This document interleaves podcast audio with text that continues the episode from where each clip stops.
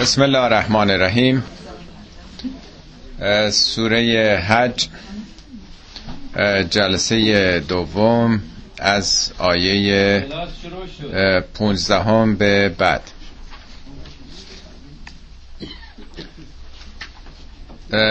همطور که به خاطر دارید مقدمات این سوره درباره درباره یک تحول بزرگی است که در آستانه قیامت اتفاق میفته اون زلزله ساعت یعنی تحولی که در سوره های متعدد قرآن بهش اشاره شده که خورشید تاریک خواهد شد منفجر خواهد شد ستاره ها از هم گسیخته خواهد شد. یعنی نظم جهان فیزیکی فعلی ما به هم خواهد خورد. اشاره ای به چنین آینده ای که خدا می‌دونه که کی اتفاق خواهد افتاد که در واقع نشانه های قیامت هست.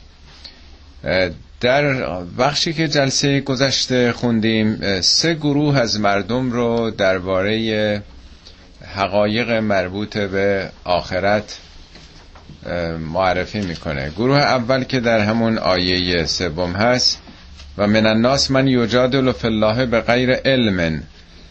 بسیاری از مردم برخی از مردم بدونه که علمی دانشی داشته باشند مجادله می‌کنن درباره این حرفا و یتبع و کل شیطان مرید. میفتن دنبال آدمای شیطون صفتی که اهداف و امیال دنیایی خودشونو دارن. این یه گروه بود. گروه دوم و من الناس من یجادل فی الله آیه هشت به غیر علم ولا هدن ولا کتاب منیر. اینا هم بدونه که علم داشته باشن. علاوه بر اون متکی بر هیچ هدایتی هم نیستن. یعنی نه خودش علم داره نه معلم و مربی داره که او رو هدایت کرده باشه ولا کتاب منیر. نه هیچ مکتب و سند و حال کتاب روشنی که او رو هدایت کنه. گروه اول مقلدین و پیروان هستن. گروه دوم سردمداران گمراهی و بیخبری و اونایی که حالا توضیح البته مفصل میده که اینا دنبال افکار خودشون هستن. گروه سوم هم یه عده‌ای باور دارن ایمان میارن. آیه در واقع یازدهم بود. ولی دنبال منافع خودشونه. یعنی ایمانشون یه ایمان سطحی ظاهری سوری هست. اگه به منافعی برخورد بکنن جا پاشون محکم میشه.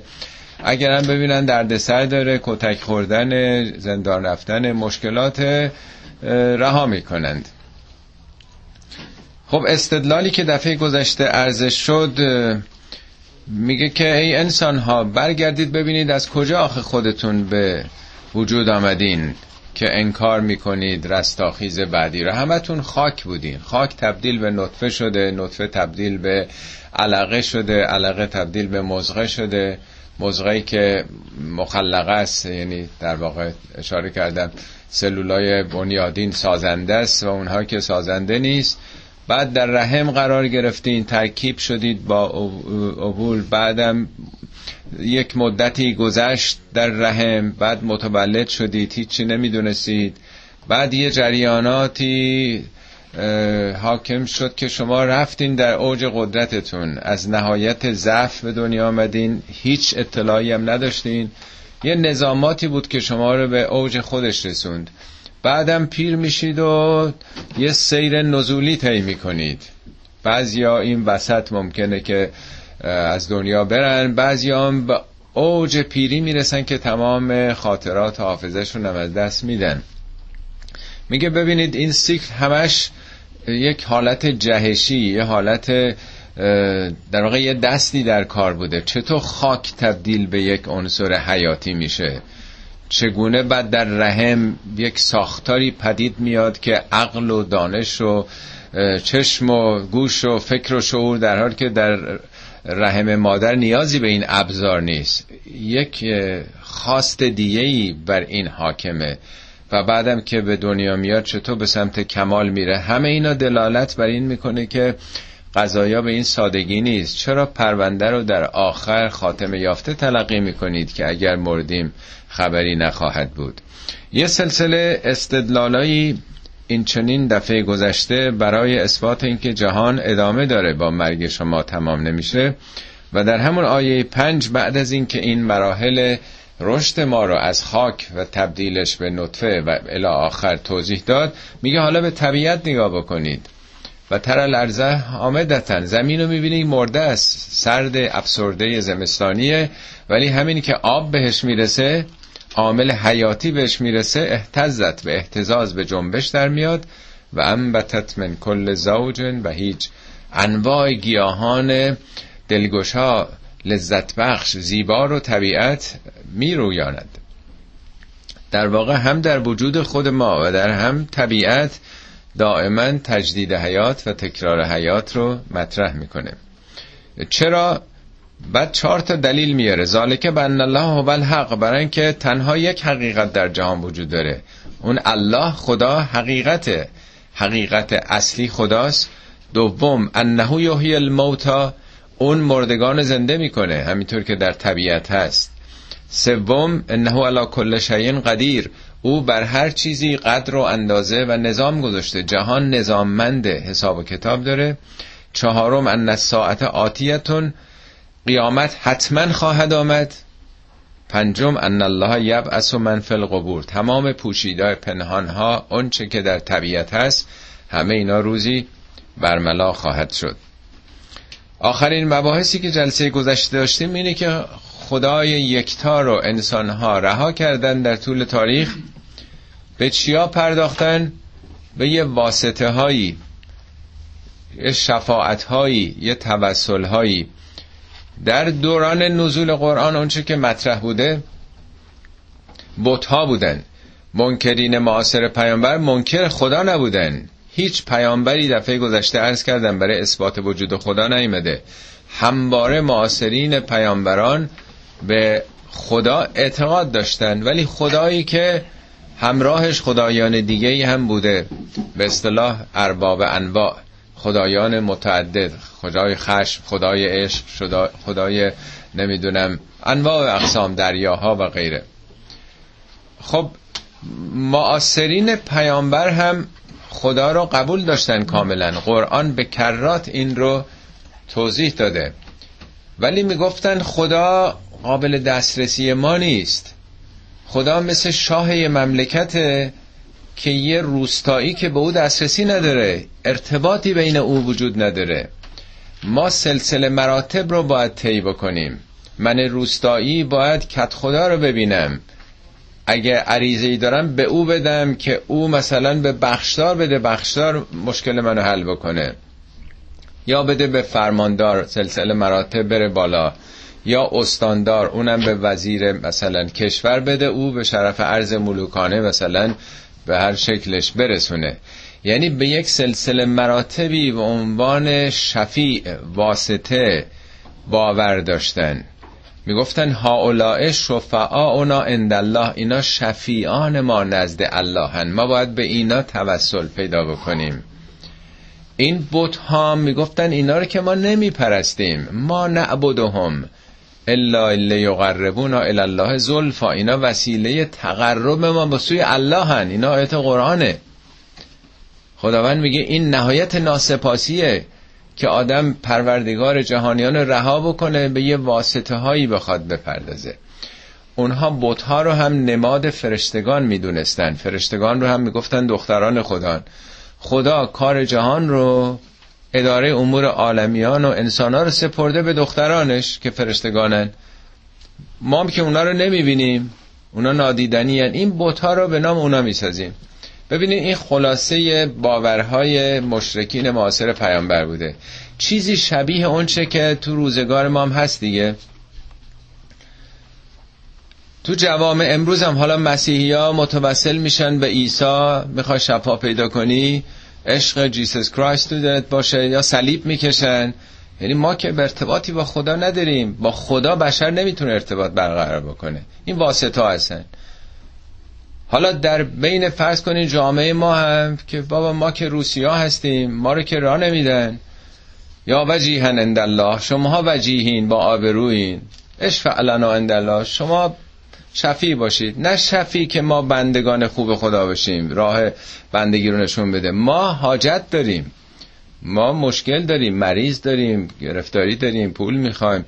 یعنی در واقع استخدام بندگان خاص خدا برای رفع هوایج مالی برای مشکلات دنیایی. اینم در واقع همون اندیشه است همون فکره. چه فرق می‌کنه؟ آخرین آیاتی که خوندیم اینه میگه ید او من دون الله ما لا یضره و ما لا ینفعه به جز خدا چیزایی رو میپرستن اون موقع بوتا که نه اینا می‌تونن بهشون آسیب برسونن نه نفعی دارن. چون میترسیدن از اونا که اگه ما عبادت نکنیم قربانی در آستانشون نکنیم اینا ممکنه خوشسالی بشه بیماری بشه تاون بشه وبا بشه الی آخر. میگه ید او لمن ذره اقرب من نفعه لبئس المولا و لبئس الاشیر. دنبال چیزایی هستن که اینا ضررش بیشتر از منافعش حالا منافعش دور هم جمع بشن و یه هم فکریایی هست.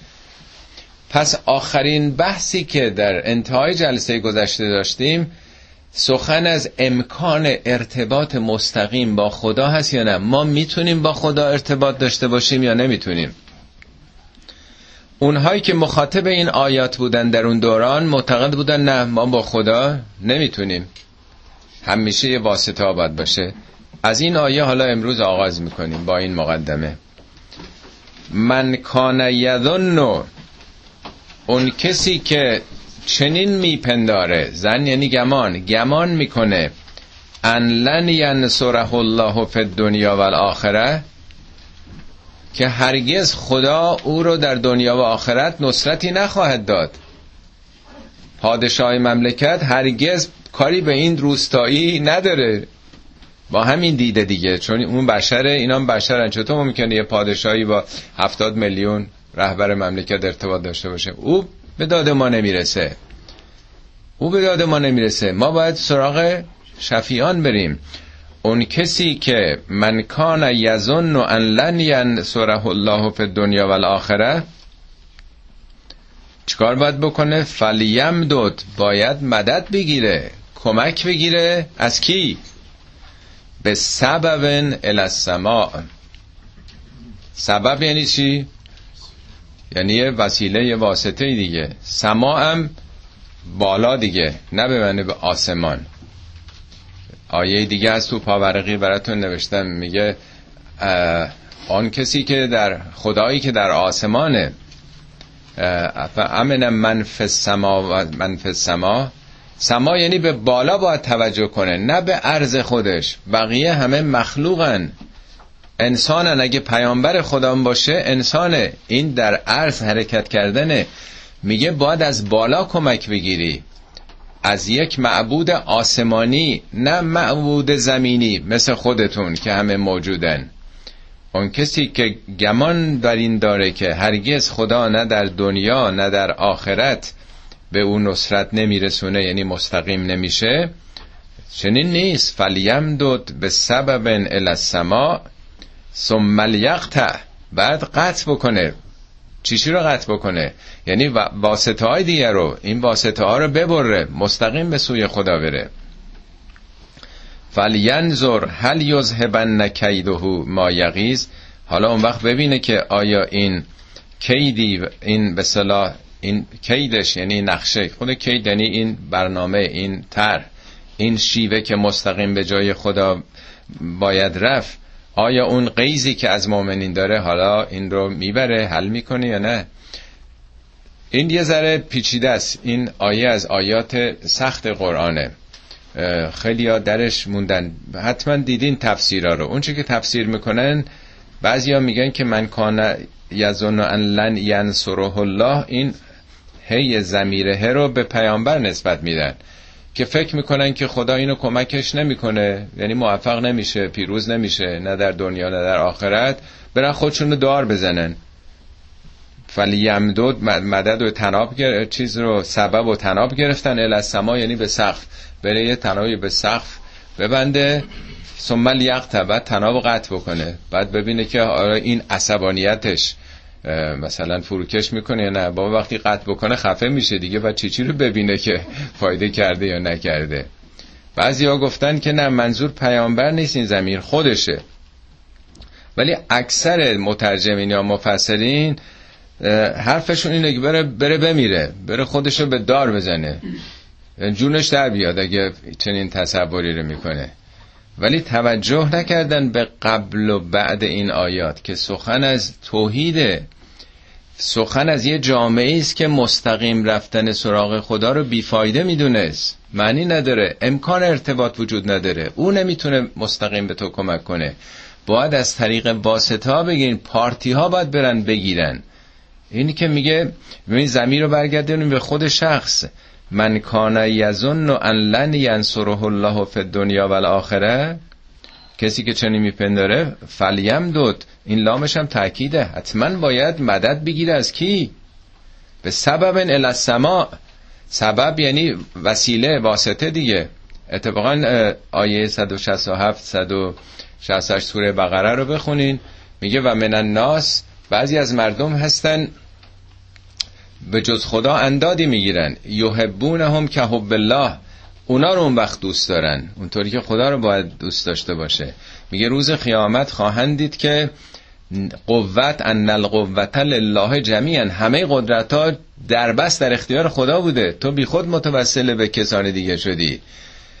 در روز قیامت خواهند دید تقطع بهم الاسباب. همه این اسبابایی که تو دنیا بهش بس شدن همه اینا بریده میشه. ببینید این کلمه اسباب و تو همون پاورقی هم هست. دقیق تر می‌تونید ببینید. میگه روز قیامت این اسباب قطع میشه. اسباب یعنی ارتباط ها ما مثل اینکه توی شبکه‌ای داریم زندگی می‌کنیم دیگه. تو جامعه ما به خصوص این رسم آدما می‌خوان همه جای تو آب نمک خوابونده داشته باشن یه پارتی داشته باشن. یکی تو این وزارت خونه یکی اونجا یکی تو اطلاعات یکی برای اینکه اینجوریه دیگه. با این شبکه ارتباطی تو هر اداره اگه یه کسی داشته باشه آدم مشکلش می‌تونه حل بشه. دنیامون اینجوری میگذرونیم. میگه بابا همه اینا قطع میشه روز قیامت. تو خودتی و خودت با اعمال خودت. به تعبیر حضرت علیمی کسی از دنیا میره به عملش میسپرنش دیگه. هیچ چی دیگه باهاش نیست. هیچ چی دیگه نداره. مردم میگن چی گذاشت؟ فرشتگان میگن چی فرستاد. یعنی عمله که فقط به آدم میره. بنابراین میگه شما باید به آسمان آسمان منظور کلمه سموب یعنی اون چی که بالاست. از اونجا باید امداد بگیره. بعد قطع بکنه دیگه. یعنی تمام سیما رو باید قطع بکنه. سیمای وابستگی که این حاجات منو میده اونو میده. این ارتباطایی که توی فرهنگ شکل زده پیدا کرده این روابط رو ببره. و بعد اون وقت خواهد دید که راحت میشه دیگه. حالا ممکنه سوال بکنین که این چه قیزیه. بارها تو قرآن حالا بعضی نمونهاشو بنده توی پاورقی آوردم. معمولا اونهایی که اعتقاد به این واسطه ها دارن بسیار مخالفن منزجرن از کسانی که بگن فقط خدا. اتفاقا این آیه قرآن میگه که هر کسی فقط خدا رو بخانه کادو یکونون علیه لبدا همه بر اون می‌خوان بشورند. همه می‌خوان او رو دشمن بدارن بر خودشون. الان تا کسی بگه میگن با این حرفای وهابی هست حرفای سنی هست زود این برچسبام آمده است. هرچی هم بگیم آقا ده های صدها آیه در قرآن هست. میگه حرفای وهابی هست این حرف نه که می‌خوان یه چیزی که عادت کردن هم میشه این سلسله مراتب رو ترجیح میدن. طی بکنن از طریق انسان ها به خدا برسن. بنابراین قیز دارن غضب دارن. میگه تو که غضب داری قیز داری مستقیم سراغ خدا برو. ببین راحت میشی یا نه؟ ببین تکلیفت روشنتر و سرراست میشه تا یا نه؟ این برنامه کیت یعنی نقش خدام کیت داره دیگه. کیت به معنای بده تو فارسی ولی در زبان قرآن در واقع این برنامه این شیوه این طرح خواهید دید که موثر خواهد بود. حالا چگونه برای مسلمان ها چگونه میشه خدا رو خالصانه موحدانه پرستید بدون واسطه؟ و کذالک انزلناه و آیات بینات ما این چنین آیات بسیار روشنی فرستادیم. این یک کتاب فلسفی یک کتاب نمی‌دونم پیچیده علمی نیستش که نتونین بهش دسترسی داشته باشین. ما یک کتاب یک به اصطلاح آیین نامه و راه حل بسیار ساده پیش پاتون گذاشتیم. و ان الله یهدی من یرید. و خداوند اون را که اراده بکنه هدایت خواهد کرد. یعنی کسی که شایسته باشه در مسیر قرار بگیره. پس اینم پاسخ اینه که حالا چگونه مستقیم سراغ خدا؟ کتابی که براتون دادم خیلی هم ساده است. آیاتون آیات بینات اما آیه بعدی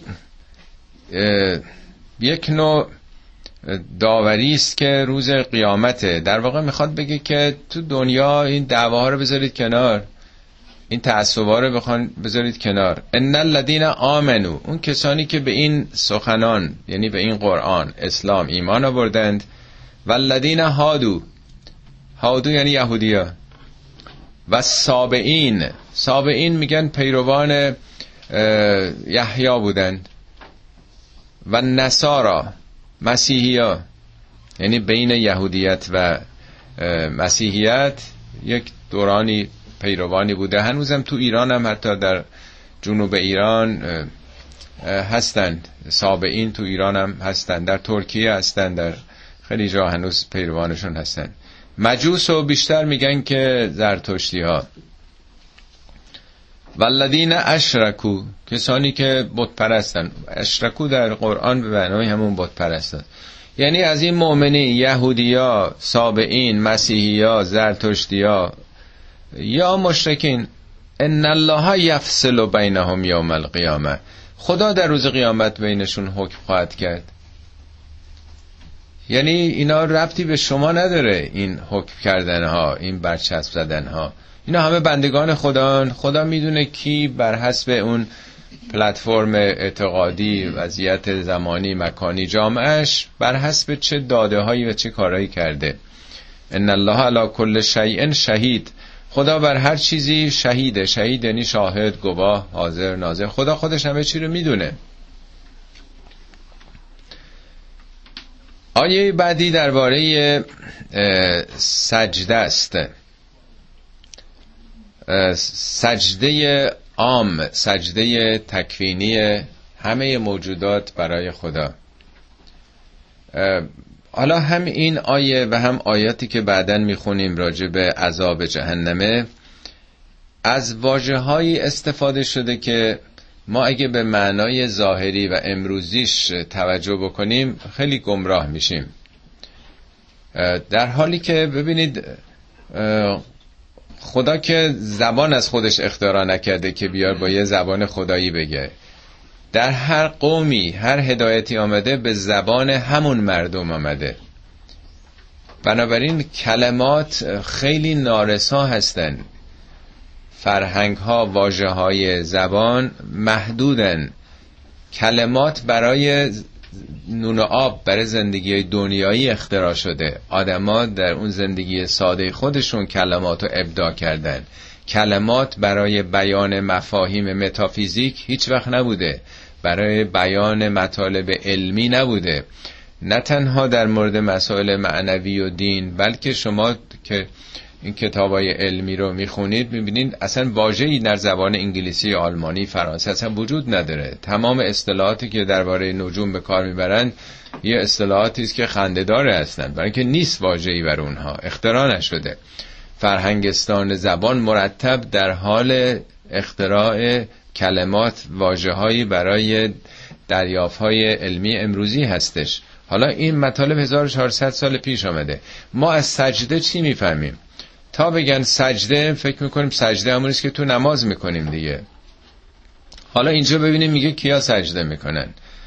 علم تره آیا نمی‌بینی؟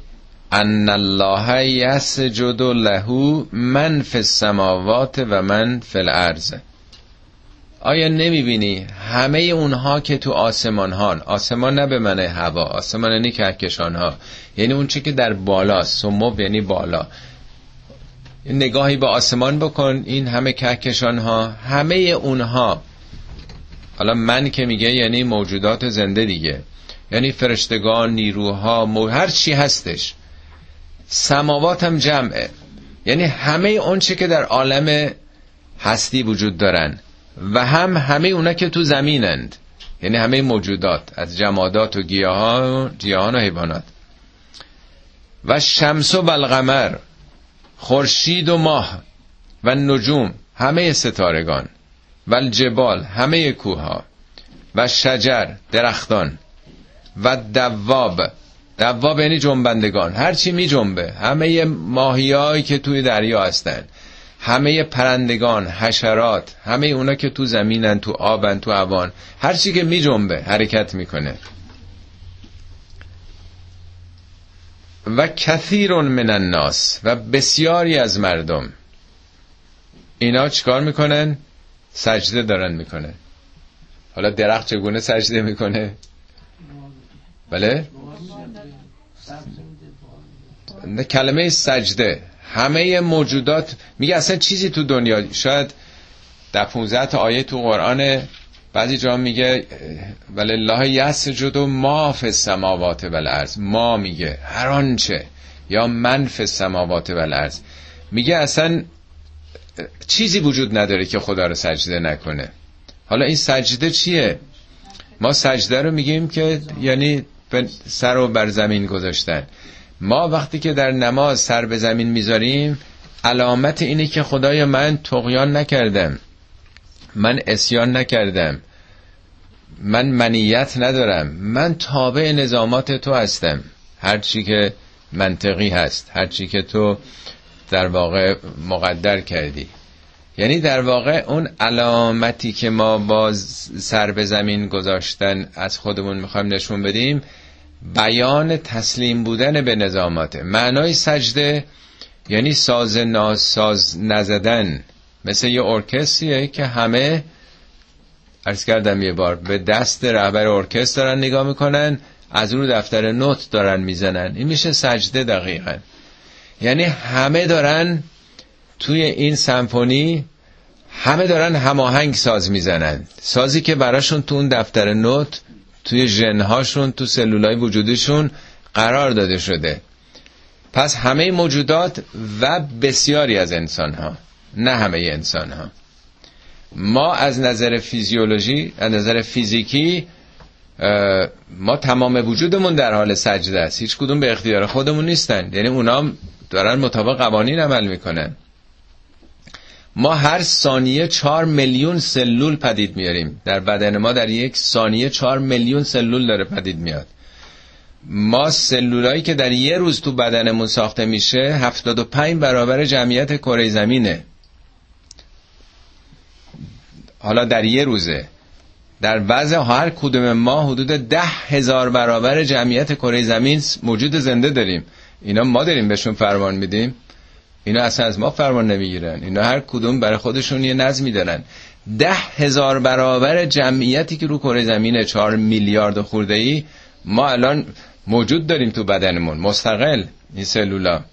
اینا دارن سجده می‌کنن همه. یعنی هر کدوم دارن نقش خودشون رو مطابق اونچه که بر حال در کودای وجودیمون هست دارن انجام میدن. حالا این بهش میگن سجده تکبینی یعنی سجده طبیعت سجده وجودی انسان. این یه سجده سجده دوم تشریعیه شریعت. در تمام موجودات جهان همه صد درصد در حال سجدن. انسان بدنش صد درصد در حال سجده است. روح و روانش اختیار داره آزادی داره. پس ما تنها موجودی تو دنیا هستیم که از نظر رفتاری می‌تونیم سجده بکنیم یا نکنیم. حالا اینجا میگه کثیر من الناس. اما کثیری هم نمی‌کنن. اونی که نمی‌کنن چی میشه؟ و کثیر حق علیه العذاب. بسیاری از اونها عذاب بر اونا تحقق پیدا می‌کنه. حالا عذاب معناش یعنی در واقع محرومیت از نعمت دیگه.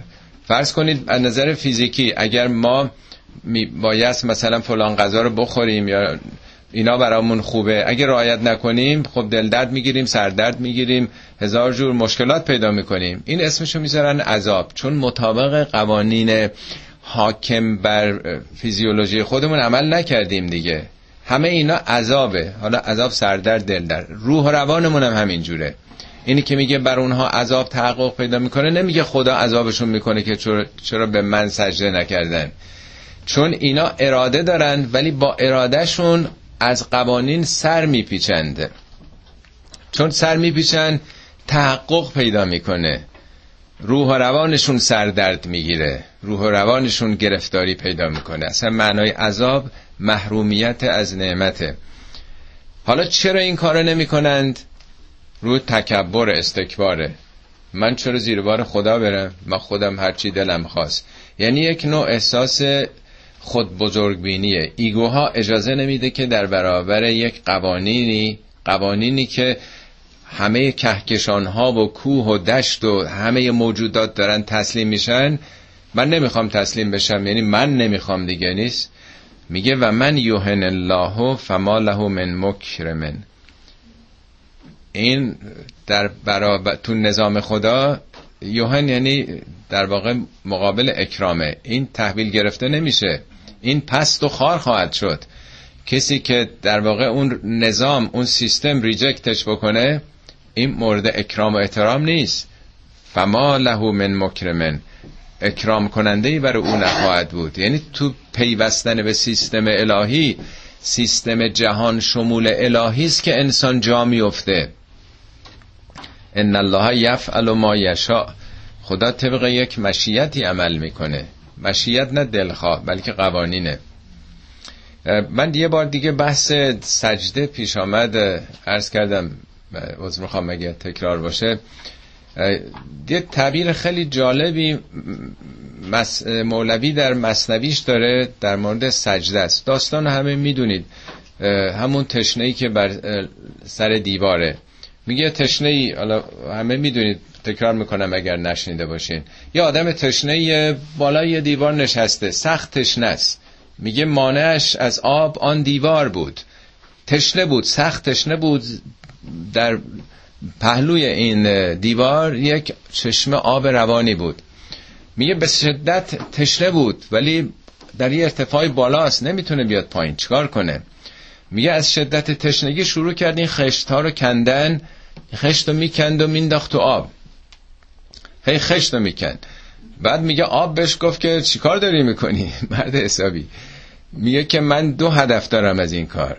اولا اینی که پرت می‌کنم تو آب میندازم. این صدای تو که در میاد از هر موسیقی برای من دلنشین تره تا آدم تشنه نباشه نمی‌فهمه صدای آب چه حالتی داره. دومی که هر یه خشت دارم می‌کنم به تو دارم نزدیک میشم.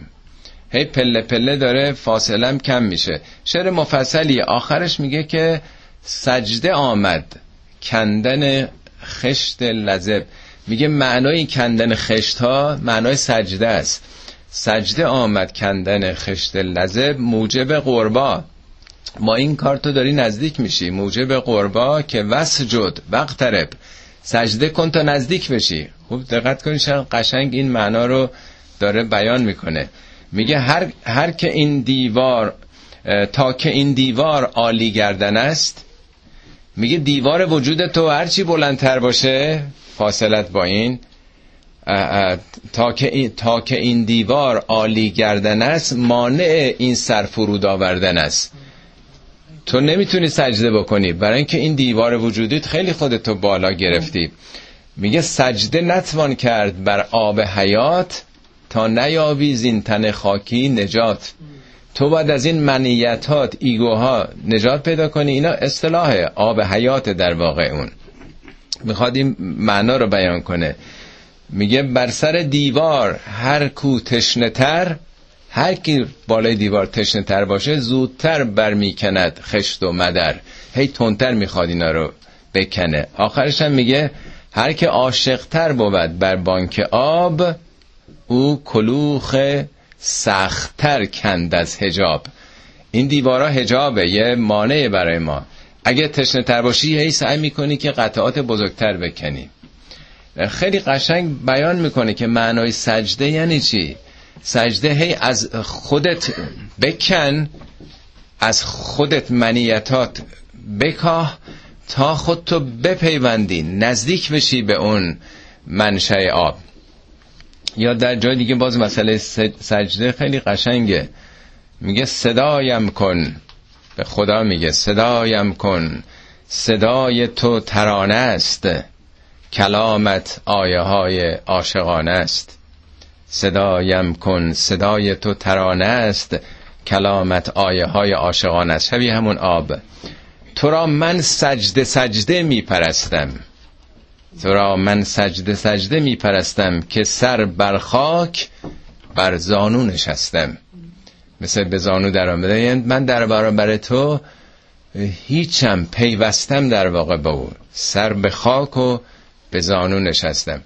خب با این نگاه به سجده دیگه منظور این نیست که خدا از ما خواسته که سرمون به خاک بذاریم. توی سایت ها مرتب می‌بینم که علت سجده اینه که ما انرژی منفی جمع در روز تو مغزمون جمع میشه زمینم که چیز منفیه. اینا تخلیه الکتریکی میشه و انرژی منفیمون میره. چگونه دارن می‌بینن در حالی که منظور از سجده چه مفهومی داره که همه موجودات جهان دارن سجده می‌کنن؟ همچنین کلماتی مثل تسبیح. تسبیح هم ما تا میگیم به نظر میاد تسبیحی که هزار دانه نمی‌دونم یا صد دانه گردوندنه یا قنوت به همین معناست حمد به همین معناست. اصلا خود تسلیم اسلام. پیامبر میفرماید که شما میگین چرا من اسلام آوردم؟ و لهو اصلا من فی السماوات و تمام موجوداتی که تو جهانن اسلام آوردن. یعنی تسلیم قوانین و نظامات هستن. در قرآن میگه ولله یسجد اون که سجده است یا میگه همه موجودات دارن خدا رو تسبیح می‌کنند.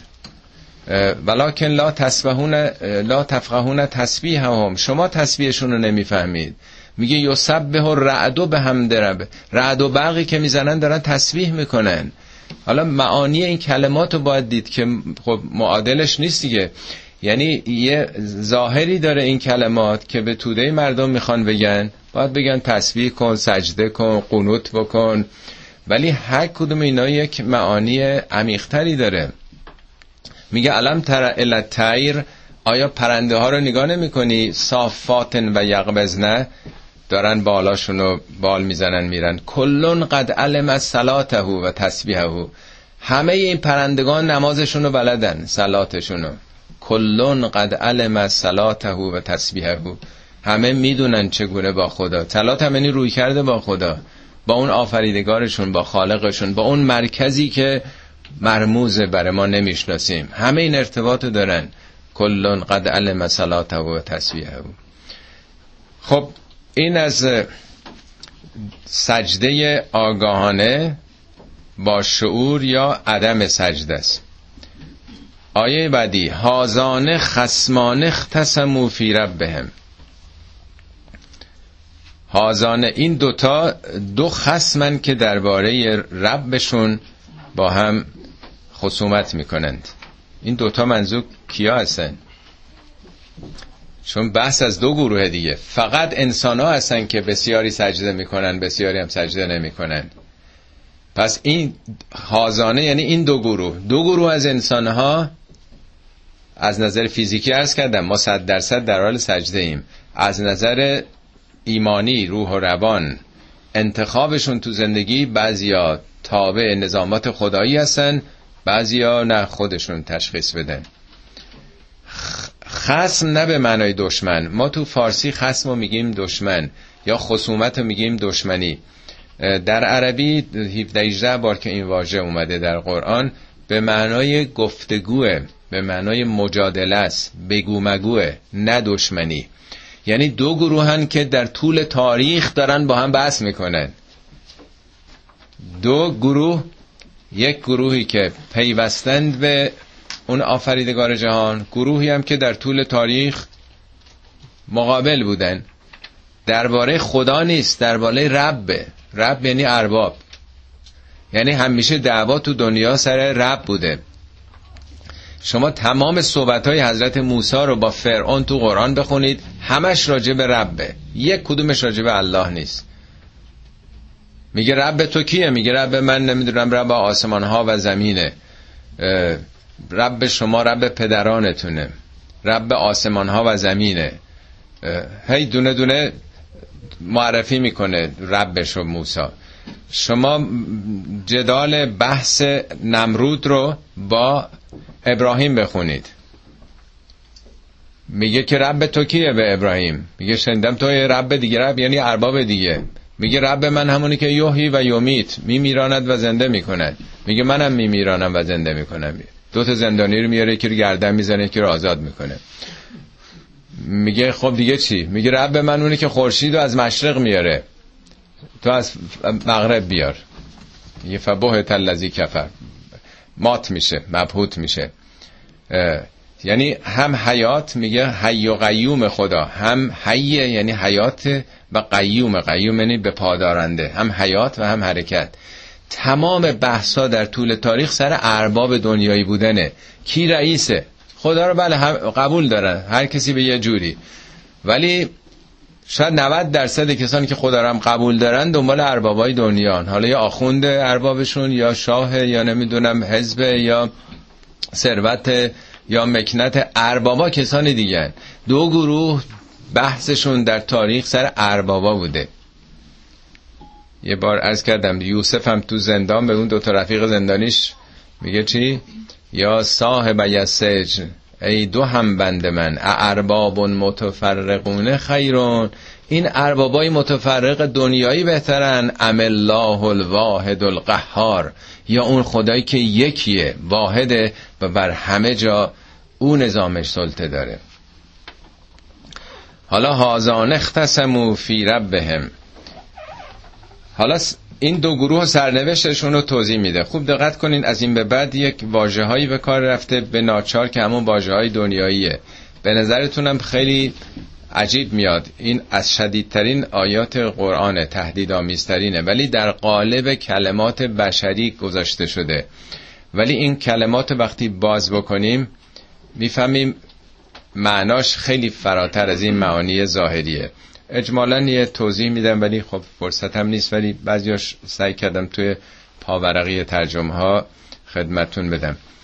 فلدین کفرو اما اونایی که کفر ورزیدن. کفر ورزیدن یعنی کفر یعنی پوشندن حقیقت انکار کردن ندیدن. قطعت لهم ثیاب من نار یسب من فوق رؤوسهم الحمیم. من اول ترجمه ساده می‌کنم.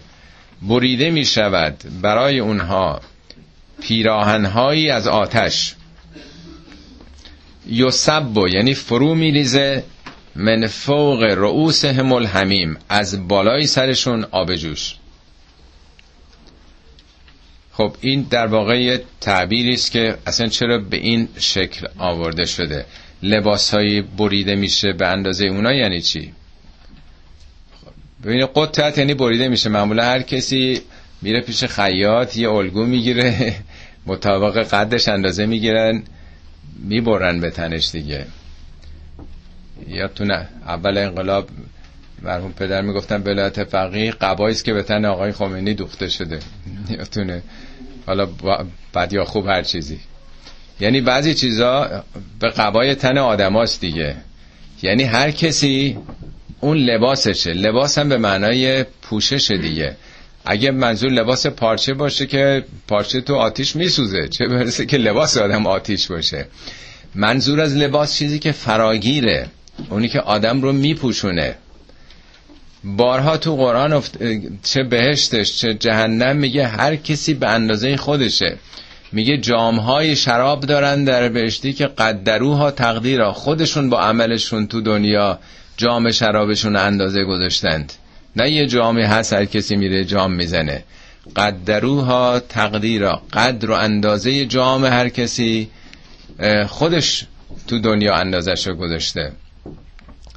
میگه ابرار ان الابرار یشربون من کأسن. ابرار نیکان از جامی می نوشند این کان مزاجها کافورا. آمیزش این شراب با کافوره از کجا شراب آوردن؟ اینن از یه چشمه ای اینن یشرب به ها عباد الله بندگان خدا از اون چشمه می نوشند خب این چشمه کجاست؟ چشمه چه جوری به وجود آمده؟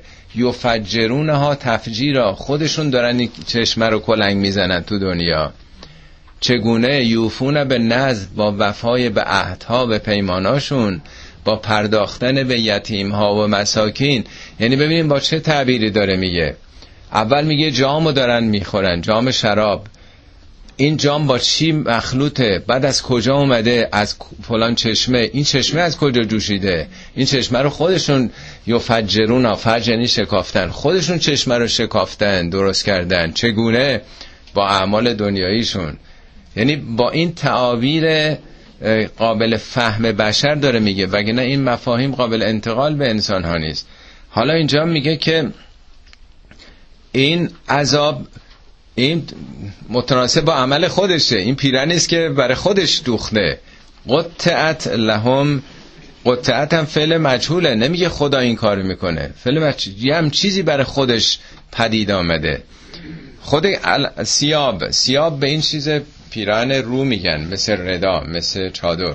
خود سیاب معنای لغویش من دیدم نوشته بود که معنای اصلی یعنی چیزی که برای یه کاری دیگه طراحی شده به اون می‌رسه. میگه به لباس به این جهت میگن سیاب چون اینی که از اول بریدن و دوختن به خاطر این بوده که همچی طرحی در بیاد. یعنی یه الگویی هست آخرش به اونجا کشیده میشه. ثوابم از همین ریشه است. ثواب یعنی نتیجه عمل. دقیقا ثواب عمل نیک یا بد. یعنی سیاب خودش از ثواب میاد. ثوابم باستاب و نتیجه عمله. باستاب عملشون پوششی که پوشش لباس هم حفاظه برای اونها به وجود میاره پوشش آتشینه. حالا من فوق رؤوسهم همیم هم تو قرآن چند بار اومده؟ راجع به فرعون آمده. این شبیه این آیه اینو نمونهش آوردم خدمتون. اینا خودشونو فوق همه می‌دونستن. برتر از همه. میگه ان فرعون کان عالیا من المصرفین. خودشو بالا از حد گذرونده بود. میگه مستکبر بود. اینایی که خودشونو بالاتر می‌دونن از همون بالا بودنی که خودشون قرار گرفتند از فوق سرشون. هم یه اشراف میرسونه. شما زیر دوش که میرید آب که وقتی میریزه همه سر و وقتی که آدم زیر دوش هست فرا می‌گیره دیگه. یسهر ما بهی ما فی بطونهم و الجلود این در واقع وضعیت عذاب. آنچه که در بطنشون هست و جلودشون رو در واقع میسوزونه. حالا چرا در بطون؟ چرا در جلود؟ چندین مورد توی پاورقی آدرس رو دادم خدمتون. مثلا گوش کنید من یکیشو می‌خونم. میگه ان الذين یاکلون اموال الیتاما اونایی که مال یتیم رو می‌خورن به ظلم انما یاکلون فی بطونهم نارن. این آتشه که داره می‌خوره. و سیسلون سعیرا. به زودی به آتش خواهد رسید. می‌خوام به چه زبونی آدم می‌خواد بگید میگه آدمایی که یه بچه یتیم بی سرپرست پدر مادر سرپرستش مردن این به ظلم مال اونو داره می‌خوره. میگه چی چی می‌خوره؟ انما این و جزی نیست. انما یعکلون فی بطونهم. خب ما هر چی می‌خوریم کجا میره؟ میره تو شکممون دیگه. چرا میگه یعکلون فی بطونه؟ خب معلومه که کجا میره. بطون یعنی بطن یعنی در درون در ذات در سلول ها چی داره می‌خوره؟ این داره در عمق وجودش می‌بره این رو. آدم انقدر نامرد و ناجوان مرد باشه که مال یتیم و به زور بخوره. این تمام وجود خودشو داره آتشین می‌کنه و به زودی هم آتشش رو خواهد دید. یعنی تو بطن خودش برده این رو. در مورد رشوه خاری میگه هفتش موردش رو من گفتم چه چیزایی رو میگه دارید می‌خورید؟ آتش دارید می‌خورید. رباخاری رو داره میگه مال مردم خوری رو داره میگه مال یتیم خوری رو داره میگه و از همه مهمتر از همه مهمتر مالی که آخوندا و علمای دینی دارن می‌خورن داره میگه. میگه که ان الذین یکتمون ما انزلنا من البینات. اونایی که از ترس مردم نمیگن اون چیزایی که قرآن گفته حقایقو و یشترون بهی سمنن قلیلا. مفت داره میفروشه دینشو. دینشون دکان دنیا کرده. برای اینکه شرایط بد نشه کسی بهشون اعتراض نکنه نمیگن. میگه چیایی به دست میاره؟ انما یعکلون فی بطون. اونا هم آتش دارن می‌خورن. اون میلیارد میلیارد ها 120 میلیارد ها و اینجور پولا رو میگه آتش است که دارن می‌خورن و نتیجهشو خواهند دید. خب ببینید به این زبانا داره میگه. خب اینا نمیشه جوری دیگه گفت. میگه حالا در آینده قیامت که انعکاس زندگی دنیای ما هست هم نتایجش رو دارن می‌بینن. تو زندگی آتش به دل مردم کرده با کشتن فرزندان مردم آتش زده به جگر مردم. با گرفتار کردن انسان ها با این همه مشکلات اینا تو وجودش اثر داره می‌ذاره اینا نتیجهش خواهد برد. حالا با همین کلماتی که 1400 سال پیش وجود داشته مردم عرب بادیه نشین جاهل بی سواد کلماتی بیش از این نداشتند. و لهم مقام اومن حدید. ببخشیم یسهر و مافی بطونه و جلود جلودم در واقع بیرون پوست بطون در درونه. یعنی از درون و بیرون دوچار عوارض این اعمالش خواهد بود. و مقام اومن حدید. اینم ظاهرش مقامع میگن گرزها. از قلع و قمع دیگه. حدیدم میگن آهن یعنی گرزهایی از آهن. ولی وقتی که واژه شکافی بکنیم ریشه غم یعنی دفع کردن ترد کردن. یعنی یک ریجکت کردن یک چیزی میشه. حالا توضیح اینا رو بیشتر دادم تو کلم لغت. خود حدیدم معناش آهن نیست. علت این که به آهن میگن حدید چون با حدید یعنی با آهن میشه اسلحه ساخت شمشیر ساخت و دشمن رو دفع کرد. وگه نه اصل ریشه حدید از حد میاد. حد یعنی مرز یعنی بردر که دشمن رو دفع می‌کنه. در قرآن میگه چشم انسان ها روز قیامت حدیده. یعنی چشمش نافذه دیگه چیزی مانعش نیست. همه موانع رو رفت می‌کنه. و بسر و کلیوم حدید. یا کسی که زبان تیزی داره می‌تونه زخم زبان بزنه میگه زبانش خیلی حدیده. بنابراین هم معنای مقامه و هم حدید یعنی ریجکشنه. در قیامت یه مرز و مانعی هست که اینا رو دفع می‌کنه ترد می‌کنه. کلما ارادو ان یخرجوا منها هر وقت اراده بکنن که از این شرایط بیرون بیان کلما ارادو ان یخرجوا منها من غم اعیدوا فیها. غم یعنی فراگیر.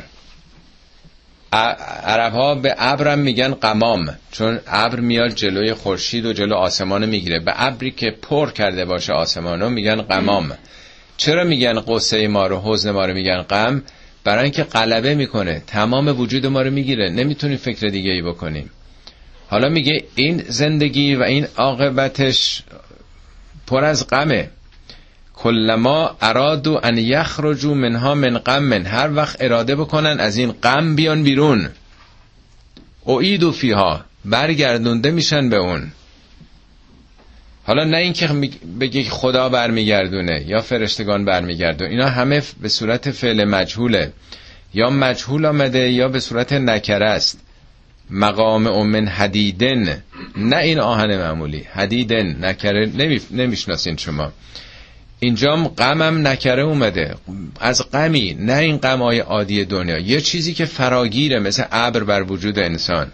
برگردونده میشه. چرا برگردونده میشه؟ برای اینکه این بیرونی نیست. یه وقت ما توی شرایط بدی قرار گرفتیم می‌خوام ما رو نجات بدن. تو زندانیم بیام آزاد بکنن.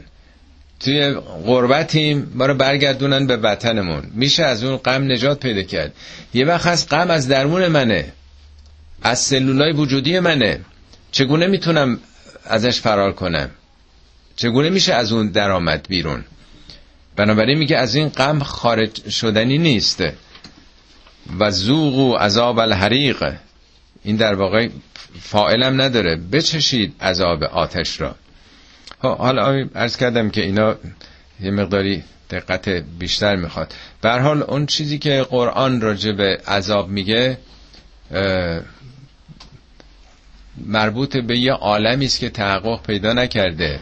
ما اصلا ماهیتش رو نمی‌دونیم. آیات مربوط به جهنم و بهش در قرآن کلا از آیات متشابهات به زبان تشبیهی به زبان متافور گفته شده. استعاره گرفته شده از واجه های موجود برای بیان خطرخیز بودن این نوع زندگی و این عواقب. ولی خود قرآنم بارها گفته که برای شما قابل فهم نیست. در مورد بهشت اصلا میگه ما تدری نفسون. هیچ نفسی نمی‌تونه بفهمه. مازا اخفی لهم من قررت اعیون این روشن چشم روشنی هایی به اصطلاح وعده های نیکویی که خدا داده می قابل فهم برای شما نیست. یه بارم مثال زدم. بچه ای که در رحم مادرشه چگونه می‌تونن از دنیای بیرون از رحم چیزی رو بگن؟ جز با مثال زدن از اونچه که در درون رحم می‌تونه ببینه. هیچی قابل فهم و درک برای اون نیست. وقتی که نظام فیزیکی جهان به هم بریزه ما دنیای فعلیمون رو نمی‌شناسیم. وای به حال اینکه بعد از او اتفاقاتی بیافته انتظار داشته باشیم که بشناسیم. بنابراین از اونچه که فعلا می‌دونیم به یه دی وعده های خیلی نیکو داده با اون چیزهایی که بشر براش محسوس و ملموسه. برعکس برای اون کسانی که راه خلاف طبیعت خلاف مشیت خدا میرن هشدارهای تکون دهنده ای داده. خب اما دو تا آیه آخرم بخونیم که این بحث به یه جایی برسه. آیه بعدیش گروه مقابل هستند. ان الله یدخل الذین آمنوا و عملوا الصالحات. اما اون کسانی که اهل ایمان به حقایق هستند و تنها به ایمانم اکتفا نمی‌کنن عمل می‌کنن. اعمال شایسته خداوند قطعا اونا رو داخل بهشت هایی خواهد کرد که از زیرش نهرها جاری است. جلسه گذشته مرز کردم. اینا هم باز به کلمات بشریه وگرنه باغ که خیلی انگیزنده برای امروز ما نیست.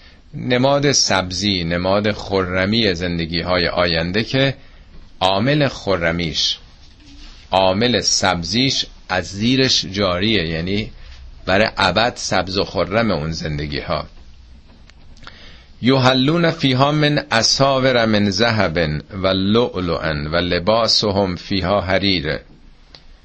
یحلون یعنی هلیه زیور یافتن. در اون بهشت چگونه زیور پیدا خواهند کرد؟ چه زیورهایی؟ از من اساور اساور هم به دستبند میگن هم به حلقه انگشتر میگن هم به گردنبند میگن.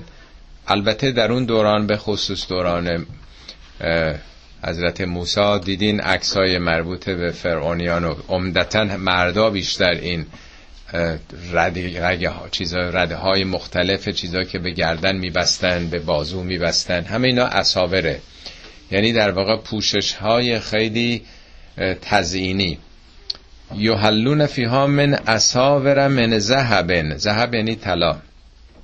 و لؤلؤن. لؤلؤ یعنی مروارید. مروارید به گردن مینزن و لباس هم فیها حریرون. لباس اونها هم در اونجا حرید است. ببینید اینا همه نکره است. ذهبن اگر طلای معمولی بود الفلام معرفه می آمد ولی همش به صورت ناشناخته است. ولی بشر بخواد بفهمه بالاخره اون چیزاست که می‌شناسه دیگه. اوج تصورات انسان ها همین چیزاست که. خود حریرم یه وقت هست که میگیم حریر یعنی پارچه حریر. خب آخه این چقدر انگیزنده است به خصوص برای انسان امروز. اتفاقا در یکی دیگه از آیات قرآن میگه اینا بهش رو بعده خواهند داشت همچنین حریر. خب اگه یه کسی به بهش می‌رسه دیگه حریر که دیگه معنی نداره. اگه بهش شامل همه چیه دیگه حریر به چه معناست؟ دفعه گذشته مرز کردم برای خود منم مسئله بود تو ایرانیه یکی از حال بزرگان تو انجمن اسلامی مهندسین بود آقای مهندس تاج. ایشون گفت حریر ریشه هر آزادی میاد. بالاتر از بهشت آزاد شدن آزاد شدن انسان از این تعلقات دنیایی است. اینی که آدم وابسته دیگه نباشه. این که عاشق دیگه رسیده وابسته به چیز دیگه ای نیست.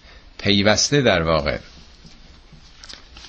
یعنی این در واقع هدیه چیزای وعده های مادی اما وعده های معنویش. و هدو الى من القوله و هدو الى صراط الحمید.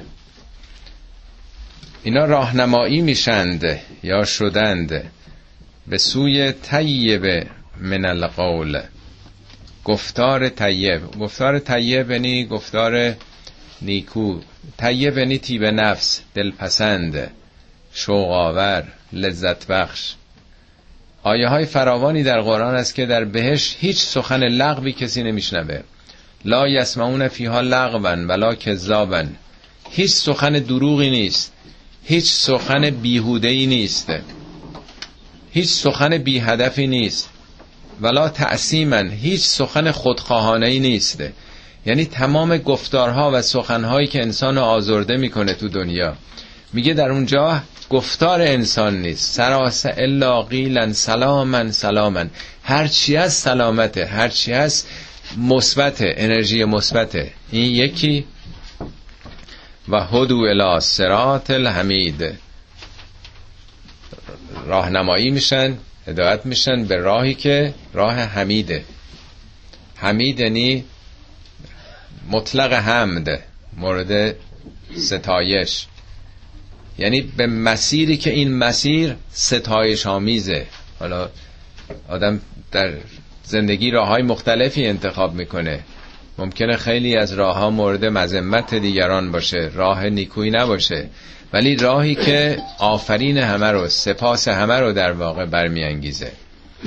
یعنی هم پس از نظر معنوی کلام پاک کلام سازنده و مثبت و راهی که انسان طی می‌کنه در آینده یه راهی است که همش پسندیده است. همش نیکوست. صدق الله العلی العظیم.